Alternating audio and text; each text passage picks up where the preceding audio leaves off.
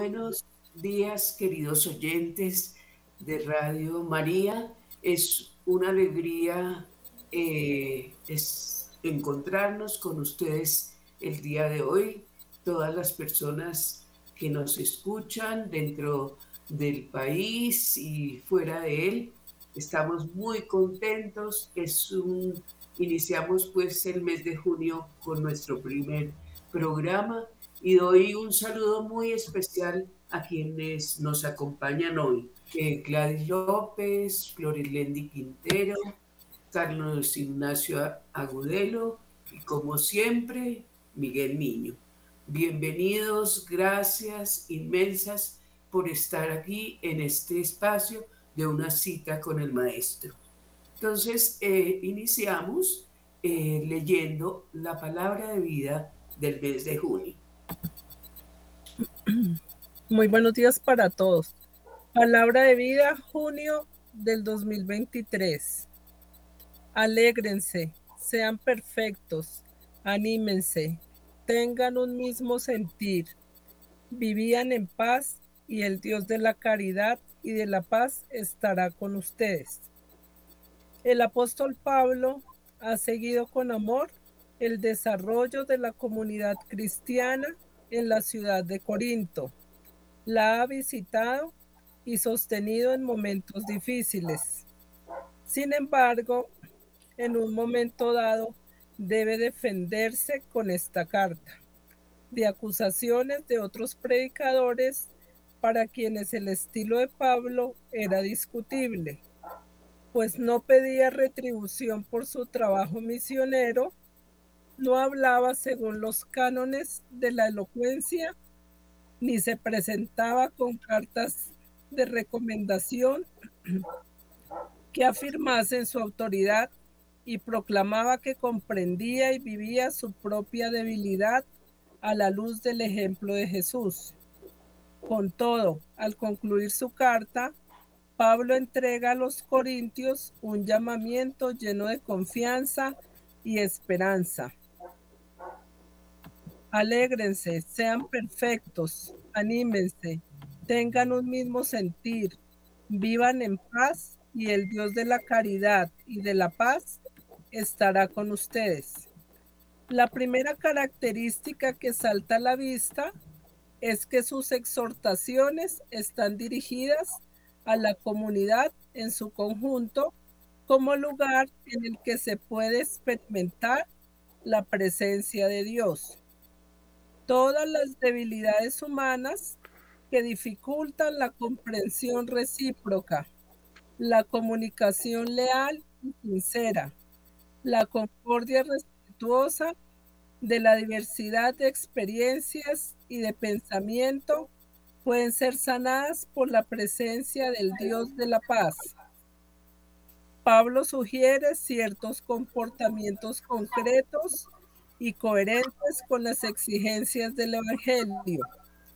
Procurar realizar el proyecto de Dios sobre cada uno y sobre todos. Como hermanos y hermanas, poner en circulación el mismo amor consolador de Dios que hemos recibido. Cuidar los unos de los otros, compartiendo las aspiraciones más profundas. Acogerse mutuamente, ofreciendo y recibiendo misericordia y perdón. Alimentar la confianza y la escucha. Son opciones que dependen de nuestra libertad y que a veces requieren la valentía de ser signo de contradicción respecto a la mentalidad corriente. Por eso, el apóstol recomienda también animarse mutuamente en este esfuerzo. Para él, lo que vale es custodiar y testimoniar con alegría el valor inestimable de la unidad y de la paz en la caridad y en la verdad. Todo siempre basado en la roca del amor incondicional de Dios que acompaña a su pueblo. Alégrense, sean perfectos, anímense, tengan un mismo sentir, Vivan en paz y el Dios de la caridad y de la paz estará con ustedes. Para vivir esta palabra de vida, miremos también nosotros como Pablo al ejemplo y los sentimientos de Jesús que vino a traernos su propia paz. En Juan 14, 27 lo encontramos. Y esa no es solo la ausencia de guerra, de disputas, divisiones o traumas. Es plenitud de vida y de alegría. Es salvación integral de la persona. Es libertad. Es fraternidad en el amor entre todos los pueblos. ¿Y qué hizo Jesús para darnos su paz? Pagó en persona, medió entre los contendientes, cargó con los odios y las separaciones, derribó los muros que separaban a los pueblos. Efesios 12 del 14 al 18. Construir la paz requiere también de nosotros un amor fuerte, capaz de amar incluso a quien no nos corresponde, capaz de perdonar, de superar la categoría del enemigo, de amar la patria del otro como la propia. Además, exige de nosotros un corazón y unos ojos nuevos para amar y ver que todos son candidatos a la fraternidad universal. El mal nace del corazón del hombre escribía Gino Giordani. Y para apartar el peligro de la guerra, hace falta desterrar el espíritu de agresión, de explotación y egoísmo del que procede la guerra. Hace falta reconstruir una conciencia. Bonita Park es un barrio de Hardwater, localidad agrícola de Sudáfrica. Como en el resto del país, persisten los efectos heredados del régimen de apartheid, sobre todo en el ámbito educativo. El nivel escolar de los jóvenes miembros de las comunidades negras y mestizas es muy inferior al del resto de grupos étnicos, con el consiguiente riesgo de marginación social. El proyecto de Bridge nace para crear una mediación entre los distintos grupos étnicos del barrio y compensar los desfases y diferencias culturales con la creación de un plan de refuerzo escolar y un pequeño espacio común, un lugar de encuentro entre culturas diversas para niños y adolescentes.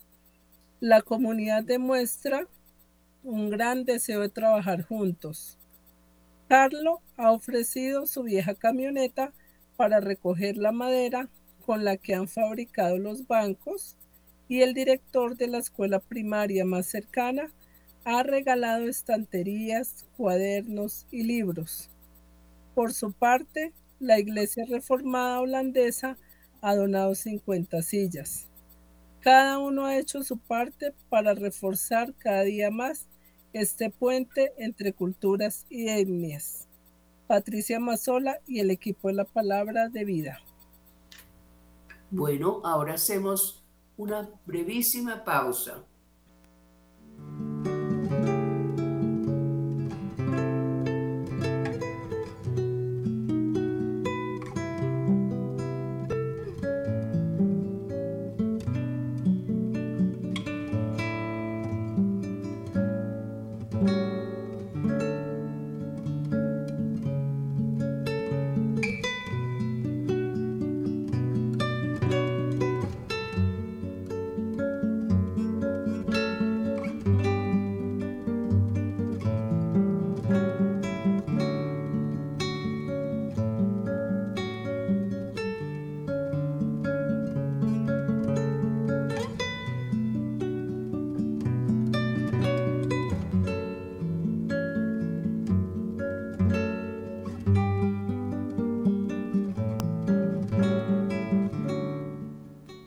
Este momento, entonces, em, podemos lanzar unas preguntas para profundizar todos eh, sobre la palabra de vida, ¿cierto? Em, yo invito a los oyentes a que nos llamen al 746-0091 o al 319-7650646 eh, y eh, respondamos juntos estas preguntas sobre la palabra de vida que nos pueden ayudar a, a vivirla durante este mes. Entonces las preguntas, y también se los hago a mis compañeros, serían, ¿cuáles son los comportamientos concretos y coherentes con las exigencias del Evangelio que sugiere Pablo? Esa sería la primera pregunta. Entonces le recuerdo 746-0091 o 319-765-0646. No sé si quiera comenzar alguno. Eh, Gracias, Angelita. Sí. Eh, ah, adelante, Gladys. gracias. Ahí, por ahí derecho voy respondiendo porque se me dañó el audio en un momentico. Eh, a mí me parece que escuchando la palabra de vida, mm, identifico un, un, camino, como una ruta que se nos presenta hacia la, hacia la paz y a la concordia, justamente desde esta eh, metodología amorosa que nos presenta Pablo en, en esta mirada hacia la comunidad, porque él inmediatamente dice que fue a la comunidad a, acompañarlos en todos los momentos de dificultad. Lógicamente, como nos dice la palabra de vida, actuar diferente es también un signo como de contradicción. No se actúa igual que las demás personas y en tal sentido genera oposición. Eh, pero esto no, no detiene lógicamente a Pablo, porque igual son situaciones que, o modos de ser que, que son diferentes. Él no habla como los demás, no no necesita cartas de recomendación, no necesita que muestren su autoridad, simplemente ama. Y ese es el rol que nos pide también a nosotros de ser en, la comunidad. Y lógicamente, amando es que también eh, generamos esa presencia de Dios en medio, como decía también la palabra de vida. Él habla a la comunidad. ¿Por qué? en la comunidad para todos nosotros no es eh, como ajeno este donde dos o más. Entonces, si está Jesús eh, en medio nuestro, también es como ese eco también que nos ayuda a sanar, como dice la palabra de vida, a sanar estas dificultades que nos impiden ir al otro, a la otra persona, a, la, a construir con el otro esta paz de la que nos habla la palabra de vida. Y lógicamente, como se subrayaba, es una opción libre. Somos libres de decirla, eh, de decir este sí o decir un no.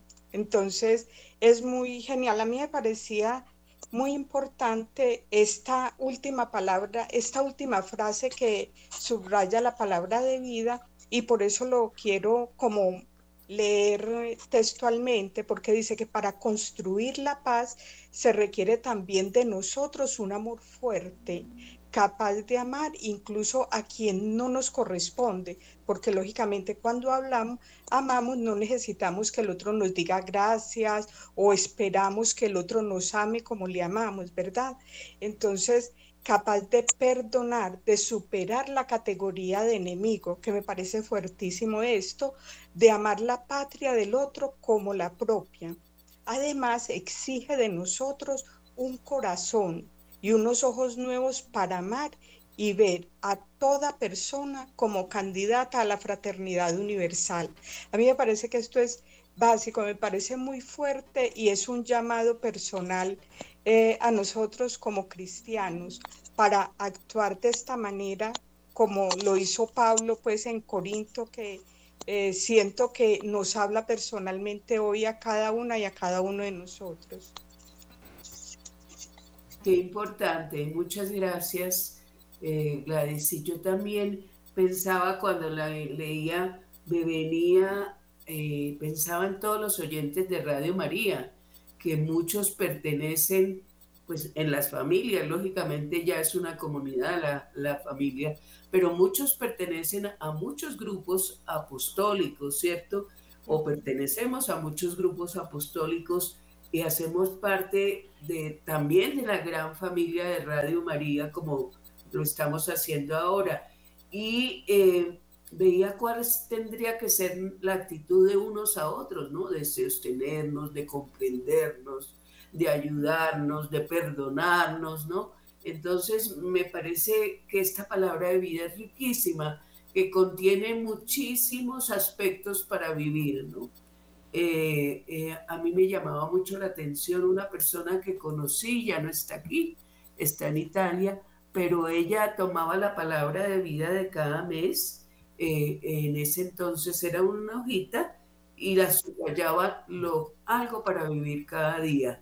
Entonces, realmente me parece que hay muchas cosas bellas para vivir, pero los oyentes tendrán también en el corazón muchas cosas eh, que puedan comunicar, que puedan donar, porque el donar eh, es parte importante.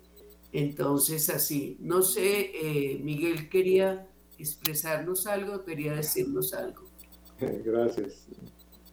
Sí, saludos a, nuestros queridos oyentes. Eh, al, escuchar la lectura que nos hacía Flores Bendy y luego esa reflexión de Gladys y de Ángela, eh, me llama la atención eso que ambas eh, hacen, hacen énfasis, que nos hablaba a cada uno de nosotros de palabra de vida.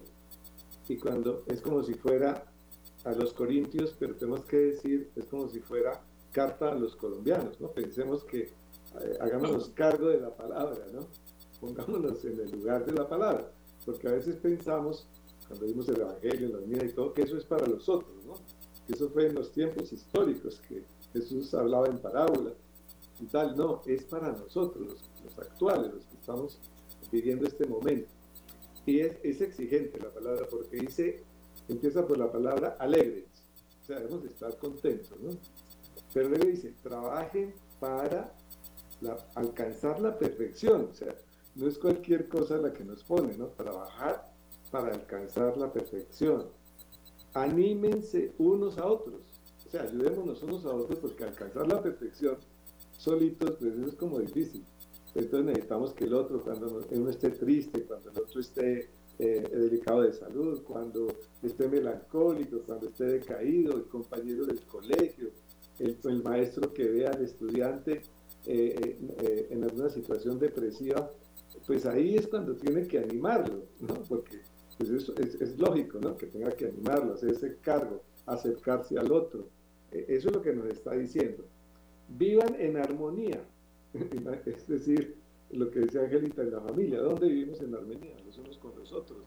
La armonía es, es muy bonita, ¿no? Es, es, aunque esté uno en situación de reclamo, debe entrar muy rápido en esa armonía en el lugar de trabajo y no ser el que causa desarmonía, sino el cristiano tiene que ser alegre y entrar en armonía con los demás, ¿no? Y, luego, pues todo eso, ¿por qué? Para que, para conseguir la presencia de Dios, es decir, no, no estamos solos en la, en la situación, no estamos solos, sino que se complementa con la última frase de la misma palabra, cuando dice, y entonces el Dios del amor y de la paz permanecerá con nosotros. Entonces, todos esos elementos, alegría, armonía, eh, paz, es cuando entonces siempre estamos eh, en ese estado de, compañía, de permanecer y de entender que, Dios y Jesús, que resucitó, casi no olvidamos, sí es cierto, que resucitó, está con nosotros.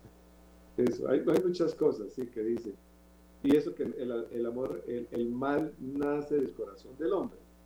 Eso sí, es que uno, claro, uno se pone bravo, ¿dónde, ¿quién es el que está bravo? Uno. Entonces ahí es donde empieza la discordia, cuando uno le reclama al otro, en, la vida política, así que oímos todos los días, ¿no? En lugar de ayudar y acompañar, no, eso sale todos los noticieros a entrevistar al que está en la discordia. no al que aporta. Bueno, ¿cómo resolvemos esto? Si hay una crisis política, ¿cómo la resolvemos? No, no, no, todos salimos a los medios y a Twitter con la, y, luego nos llamamos cristianos, ¿no? Y entonces, ¿dónde nace, dónde nace el mal? Pues ahí, cuando todos esos noticieros hacen este énfasis en lo negativo y no salimos a ver cómo es la solución. Entonces, el espíritu de agresión y aprovechamiento es el que nace y es el que hace la guerra. Muy interesante la palabra de Dios para todos nosotros. Muchas gracias, así es, muy interesante. Bueno, y entonces eh, los reto a que me digan cada uno y también los oyentes, bueno, algo concreto que vamos a hacer este mes teniendo en cuenta la palabra de vida. A ver, ¿qué nos sugiere? Eh, escuchemos aquella voz de Jesús que nos dice qué tendríamos que hacer, porque siempre Dios nos llama, ¿cierto? Y nos, nos pide, nos da, pide que nosotros demos un pasito más, que vivamos la palabra de vida, porque el Evangelio eh, es realmente es vida, es un describimiento que yo hice eh, eh, pues al contacto del movimiento de los populares, donde sentí en un momento que no podía ser solamente leerlo y meditarlo, sino también vivirlo. Entonces yo los escucho después les cuento yo qué tengo en el corazón para vivir.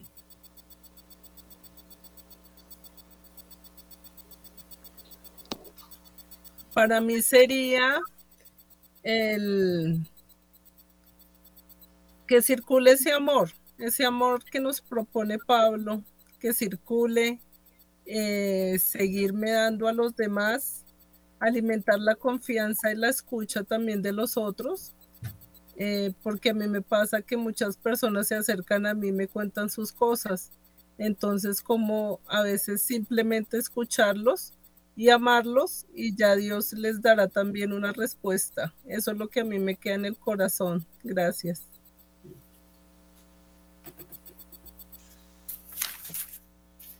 A ver, yo eh, siento que tengo que dar un paso en el comprender al otro, porque a veces soy un poco dura con los un poco dura con los demás y no comprendo las actitudes de los otros. Entonces soy muy exigente. Entonces pienso que ahí tengo que pedir la gracia al Espíritu Santo que me ayude y me ilumine en los momentos en que, en que, en que debo tener un cambio de actitud hacia los demás, ¿no? Porque eh, me pongo a pensar, Jesús siempre me comprende, ¿cierto? Jesús siempre, me escucha, entonces, eso es lo que me queda en el corazón. Bueno, entonces, como les estaba diciendo ahora, eh, el Evangelio es vida, tenemos nuestro invitado especial, que es Carlos Ignacio Agudelo, que nos cantará una experiencia con, eh, vivida con su mamá. Bienvenido, eh, Nuevamente, Carlos Ignacio, gracias por tu aporte, por tu generosidad realmente en donar la vida, en donar, que es tan importante, ¿no? Entonces, adelante. Gracias, Ángela. Un especial saludo a todos los oyentes de Radio María y a todos los que nos siguen por las redes sociales. Bueno, gracias por permitirme compartir esta experiencia, que es, también la experiencia de la palabra de vida, vivida durante eh, los últimos años. Como dijiste, pues eh, la experiencia vivida con mi madre. Ella se llama Ligia Inés Betancourt. Es la hija menor de, de una familia numerosa,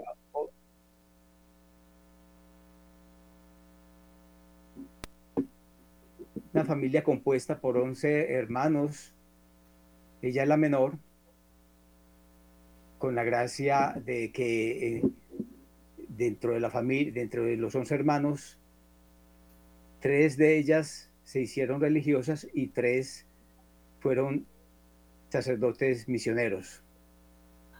Es una familia bastante religiosa, bastante eh, cercana a, a, Dios y a María.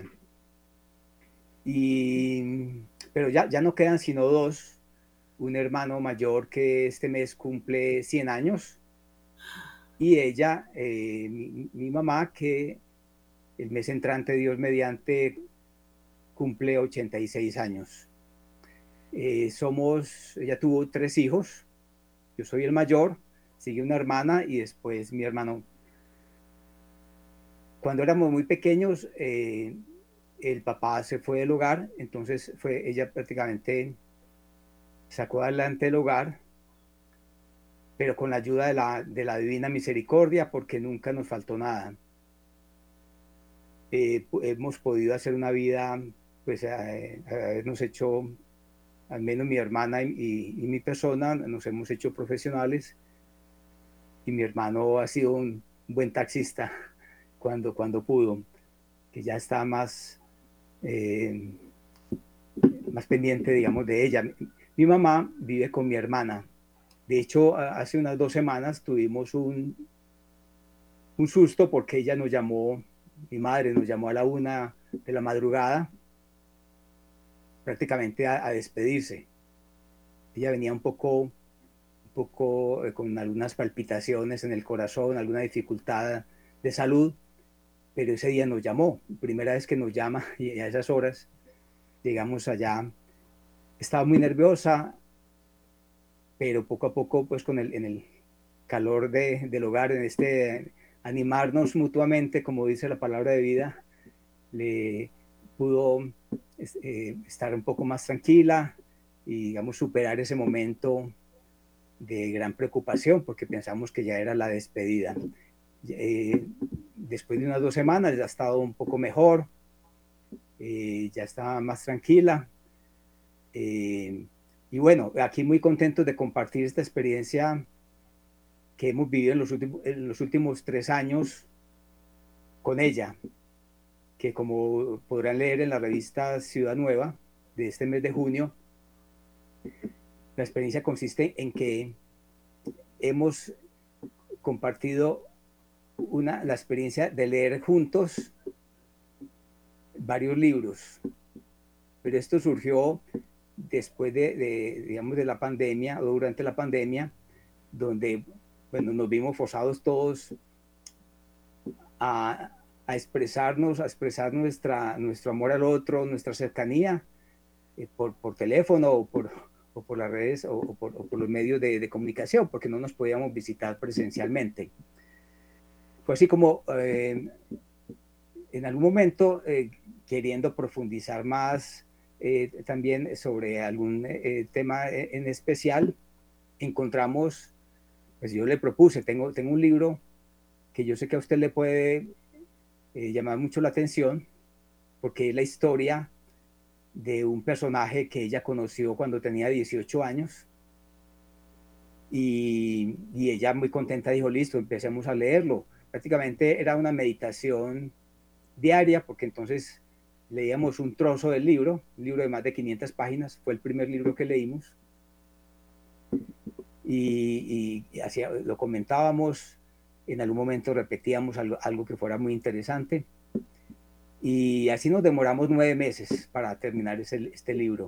Luego seguimos con un segundo libro, que es el que relatamos, que relato ahí en el, en el artículo de la revista, que es el Evangelio Fuerza de los Pobres.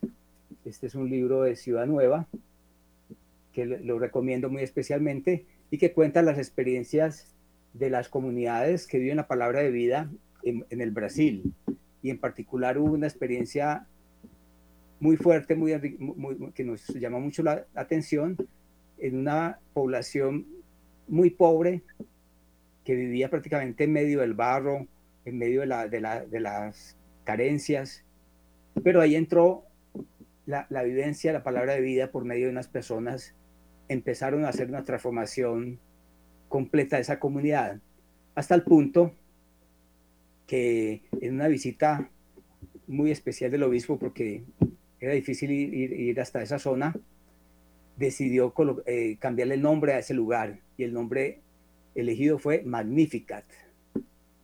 Cuando nosotros estábamos leyendo ese, ese fragmento de ese artículo, coincidió con el día de la Asunción, el día que en el Evangelio se lee el Magnificat. Para nosotros fue, fue como una sonrisa de Nuestra Señora, la Virgen María, y eso nos motivó para que de ahí en adelante cada día, parte de, nuestro, de nuestro encuentro telefónico, de nuestro encuentro vital, es leer, e, es rezar. Primero que todo rezamos estas oraciones, rezamos, primero que, primero que todo rezamos el Magnificat todos los días, que también se lo recomendamos porque es una oración que tiene una actualidad, porque es, es una revolución social completa. Eh, eh, entonces, eh, yo quería compartirles así muy, muy brevemente. Mi madre accedió a, a, grabar un audio. Le pido a producción si por favor nos coloca ese pequeño video de 50 segundos para que la escuchemos a ella en sus propias palabras. Muchas gracias. Agradezco a Dios y a la Virgen Santísima por habernos permitido a mí y a mi hijo Carlos Ignacio hacer lectura y meditación de estos libros. Ya comenzamos el cuarto libro, que es sobre María, nuestra Madre Celestial. Si se ha publicado esta experiencia en la revista que sea para la mayor gloria de Dios. Un agradecimiento especial a Radio María, que ha sido nuestra compañía durante años. Los invito a que vivamos en agradecimiento contemplativo. Amén. Gracias, espero que se haya escuchado bien. Ella está muy agradecida también con Radio María y le manda un saludo a todos los oyentes y a, y a todas las personas que permiten este, este, este programa. De verdad que es una compañía para muchas personas, especialmente en, en, las, noches y, y, todo el día. No sé si tienen alguna pregunta acá los compañeros de, del set. Gracias, no, agradecerte. Qué belleza de experiencia de verdad para todos y, y un saludo, ¿verdad? A tu mamá y por la generosidad de, querer también donar, ¿no? Porque me parece muy, muy bello. Eh, eh, sí, es, enseña muchísimo tu experiencia realmente. Es muy, muy bella. Yo no sé si quieren decirle algo a Carlos Ignacio, comentar algo. Ustedes. Sí, yo siento mm, eh, un, significado muy grande entre eh, la experiencia de Carlos Ignacio y su mamá y cómo, cómo se relaciona con la palabra día de hoy realmente. Porque mm, eh, cuántas personas, pues, mm, e, esa relación entre padre y madre, una, una, forma de hacerlo, del hijo hacia la madre, ¿no? Y esa compañía que se le ocurre hacer a ese hijo de llamar a su mamá y luego la idea a que acuerdan juntos, bueno, ¿y qué hacemos? Pues yo le puedo contar las cosas del día o cómo me siento, sino que hay un aporte más, hay un, hay un más en esa compañía que es buscar una, algo que a ella le agrada, que le gusta. Tanto lo disfruta que, que ya van en el cuarto o quinto libro, como nos cuenta. Y escogen un tipo de lectura eh, eh, de acuerdo a la forma de ser de ella, a la vida espiritual que ha llevado en sus luchas por llevar adelante su familia. Y tiene el premio la recompensa en el hijo. ¿no? Y, y, claro, viene esa forma de acompañarse con esas lecturas eh, que se detienen, no es una lectura rápida, es una lectura que se acompasa con la interiorización, con el comprender la lectura así como se hizo hoy con la palabra de vida, Ángela nos proponía preguntas, ¿no? ¿Qué es lo que nos dice Pablo? ¿Cómo vivirlo? Y entonces allí hacen esas meditaciones, van recordando vidas, la primera, y luego se detienen en reflexionar sobre María, ¿no? La vida de María.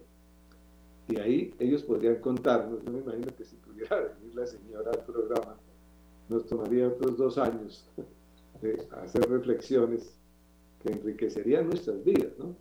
En lugar de llevar a la madre a un lugar de allí donde la atiendan otros, eh, no, no, no, está en la casa, está en su casa, eh, acompañada de sus hijos. Y, eh, y, la, y, la, acompaña de, de, la manera como debe ser, ¿no? En agradecimiento a esa vida que ha llevado, a esa vida que les ha dado. O esa experiencia trae mucha reflexión personal y familiar, ¿no? No abandonar a nuestros seres queridos, no dejar, puede que allí los cuiden muy bien, también eh, eh, ocurre, ¿no? No es que sea, pero lo mejor es como nos están enseñando, ¿no? Esa experiencia de, esa cercanía entre, entre, el hijo y la madre. Muchas gracias, Carlos Ignacio, porque los, los oyentes y todos nosotros tenemos mucho que aprender de, de esa, de esa vivencia. Gracias. Eh, la palabra de vida también hablaba de superar las dificultades con las otras personas. Eh, yo quisiera, estamos, es, eh, brevemente, ya nos queda poco tiempo, pero yo sí quisiera que nos dijeras, Miguel, qué es esto de la superación de la idea del enemigo, ¿no? Porque me parece que es muy importante eh, que hablemos en este momento de esto. Gracias. Y también la revista Ciudad Nueva que se ocupa de todo esto son los artículos de mucha actualidad, dijéramos, como lo hemos visto en el programa. Siempre lo hacemos en el programa. ¿Cuántos años lleva Ángela con este programa? Y es eso, ¿no? Es una, es una revista que nos trae unas reflexiones que siempre son actuales, novedosas. Y, hay un artículo pues que, que, habla del tema, y ahora la palabra también lo decía, ¿no? la causa de la guerra. Eh, nosotros tenemos la vocación, y todos los cristianos, es una vocación universal, que es la unidad. Y todos los hombres, todos nosotros estamos movidos interiormente por la fraternidad. Es ahí es donde está el, el cambio de, estamos viviendo una época que pareciera que nos llevara por el camino equivocado, de, no de la unidad, sino de la desunidad, pero resulta que eso causa un choque interior, porque no somos así, en nuestra naturaleza no somos así, es un modelo, es un modelo que tiende hacia el egoísmo y el acumular, el tener más, eh, sino que los bienes son en unidad para el beneficio nuestro y de otros.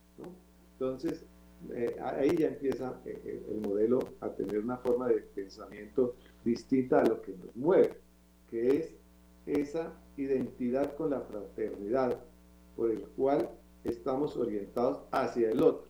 Es que somos hijos del mismo Padre.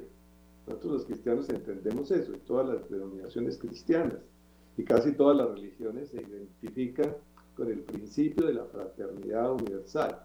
Por eso hay una frase común a todas las religiones eh, eh, eh, y pensamientos filosóficos del mundo, y es la regla de oro, que es no hacer al otro lo que no nos gustaría que nos hiciera, e hacer al otro lo que nos gustaría que nos hiciera. Es una frase que invoca la fraternidad universal, el reconocimiento del otro, y no el aprovechamiento, sino el respetar y ayudar al otro. Ese es, el, principio eh, fundamental del que podríamos partir.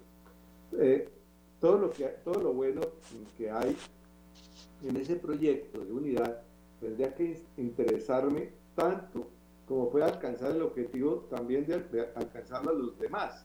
Es decir, ahí viene ese objetivo no solamente es, para mí, es para todos, tenemos que alcanzarlo.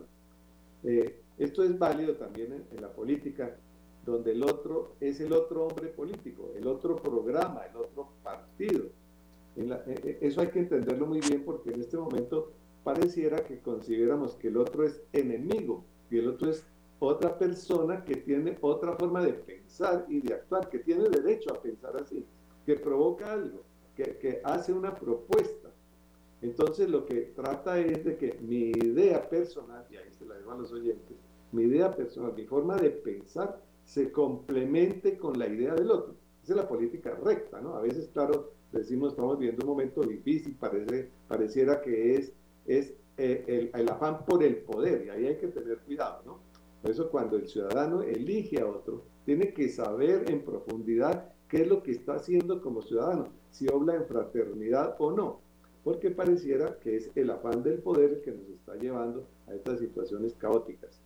Pero podemos empezar nosotros a no concebir que mi vecino, porque piensa distinto, el momento en que hacemos una asociación, nos reunimos para hablar del edificio, de la casa, del conjunto, entonces pareciera que la propuesta del otro va en contra de la mía y yo me opongo al pensamiento del otro, cuando seguramente si analizamos, preguntamos, reflexionamos con el otro, lo que seguramente trata de hacer es de complementar mi idea y yo tengo que completarle la de él. Ahí superamos la categoría de enemistad. De, una cosa es que el otro aporte, que tenga una idea distinta, que tenga derecho a oponerse, pero de ahí a pasar a catalogarlo como enemigo, pues como veíamos en la palabra de vida, de ahí nace la concepción de la discordia y de la guerra.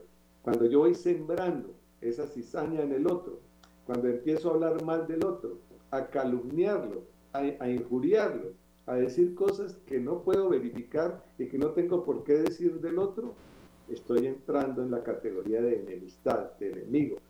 Eh, cuando lo que nos invita la palabra de vida de hoy y el pensamiento fraterno, que es origen y base del cristianismo, es amar al otro, a verlo como hermano. No, no, no es que ese sí es mi hermano porque es que es mi hermano de sangre, no. También el otro, ese vecino, ese compañero de estudios, esa señora, esa amiga, ese, ese hombre mayor, es también mi hermano. El negro es hermano, la negra es hermana mía, el mestizo es hermano mío. Y entonces, no, yo entro, no, yo prefiero odiar. Yo no sé si esa es la ley del cristianismo en un país en que hay eh, al 80%, 90% somos y pertenecemos al cristianismo. Entonces pensemos y reflexionemos que no podemos caer en la enemistad y en el odio hasta llevarlo a, esa categoría de enemistad, de, de, odio, que no nos permita llegar a la realización de, de, primero del amor, del amor. Lo que hay que hacer es amar, amar y amar. Es la, es la, es la orden, es la disposición. Jesús trajo el amor al mundo. Eso fue lo que nos trajo, que nos lo explicó es de todas las maneras posibles, pero realmente es el amor. ¿Y qué significa el amor? Está en un legado que también nos, dejó la doctora Kiara Luis, de amar, amar al otro, amar por primero, ver a Jesús en el otro, ver al hermano en el otro. Hay, hay, unas reglas. Entonces, ¿cuándo amo yo por primero, Angelita? ¿Cuándo, ¿Cómo podríamos decirle a los, y Carlos Ignacio, a nuestros oyentes, qué es amar por primero? Y superamos la categoría de enemigos, ¿no es cierto? Claro, claro. Amar por primero es estar dispuesto a, ver la necesidad del otro eh, primero para yo tratar de, de, suplirla, por ejemplo. Que estar atento a cuál es la necesidad de, ¿no? Que se le cayó una, no espera que el otro lo haga, sino algo en el suelo, no espera al otro, sino que yo vaya primero y, y lo haga concretamente, ¿cierto? O que alguien vea que tiene hambre, eh, eh, ser rápido, disponible, ¿no? Flores ¿qué dice? sí, lo que decía Angelita, muy, muy cierto. Eh, siempre la necesidad del otro, mirar al que sufre, no discriminar porque son habitantes de calle, sino amarlos concretamente ¿verdad? Sus necesidades y, ver a Jesús en el otro. O sea, es ese Jesús que sufre, es ese Jesús que está en la calle, es ese Jesús que está privado de su libertad, ese es el Jesús que nos necesita y que requiere que nosotros estemos ahí para Él, para escucharlo, para darle una palabra, para hacer un servicio concreto con cada una de las personas que Dios pone en nuestro camino. Claro, uy, Flores dice que tiene experiencia, yo conozco varias. Ella va y visita a los... Ser el primero en amar. Primero en amar, sí. Por ejemplo, en la, a mí me da, eh, sí, yo, yo, digo, bueno, todos cristianos vivan, va uno, eh, está haciendo la cola para el banco y llega eh, eh, el que es amigo de la señorita de la cajera y entonces se pasa. E, eso no es amar por primero, eso. Y, y además, de pronto sale y se persina, ¿no? Entonces yo digo, pero este sí es rarísimo se persina cuando recibe la plata, pero se ha colado dejando a 10 por delante porque le hace señitas a la cajera de que él es, eh, ¿no? Eh, eh, uno llega a los pueblos también, y, bueno, yo, yo, soy observador y hago todo lo contrario, ¿no? Busco, busco dar el puesto al otro, estoy atento, como dice Angelita, a la necesidad del otro, ¿no? En cambio, esa mentalidad egocéntrica que nos pone de primeras, pues e, esa es la categoría de enemigo, precisamente, ¿no? Cuando es la, categoría de amistad, de acercamiento, así no lo conozca porque es que es mi hermano, no necesito presentarme, ¿no? El saludo de la paz, yo lo veo a veces en las iglesias, es a, mi papá y a mi mamá, pero al que está al lado como que no lo saludo, ¿no? No le da la paz. Y entonces yo digo, bueno, esto, eh, y, se buscan a ver dónde está mi comadre y mi primo en la iglesia, ¿no? Y el, padre lo que dice es algo de paz entre nosotros, ¿no? El que está ahí al lado. Hasta en eso hay que ser primeros en amarnos. Eh, Gladys iba a decir algo. Gladys iba a decir algo antes de que ya nos despidamos. Ay, sí, ya sé que falta poco tiempo. Simplemente decir que para mí amar por primero, justamente en estos momentos que estoy viviendo, es escuchar, escuchar a la otra persona y estar atenta a atender su requerimiento, porque muchas veces simplemente dejo pasar las cosas o dejo para mañana lo que puedo hacer hoy cuando el amor es hacerlo ya, en este momento. Era eso. Eh, bueno, eh, muchas gracias a todos los oyentes eh, por escucharnos, a mis amigos, mil y mil gracias. Nos encontramos en 15 días. Eh, entonces así, no sé, si quieren eh, expresar algo, les agradecemos mucho.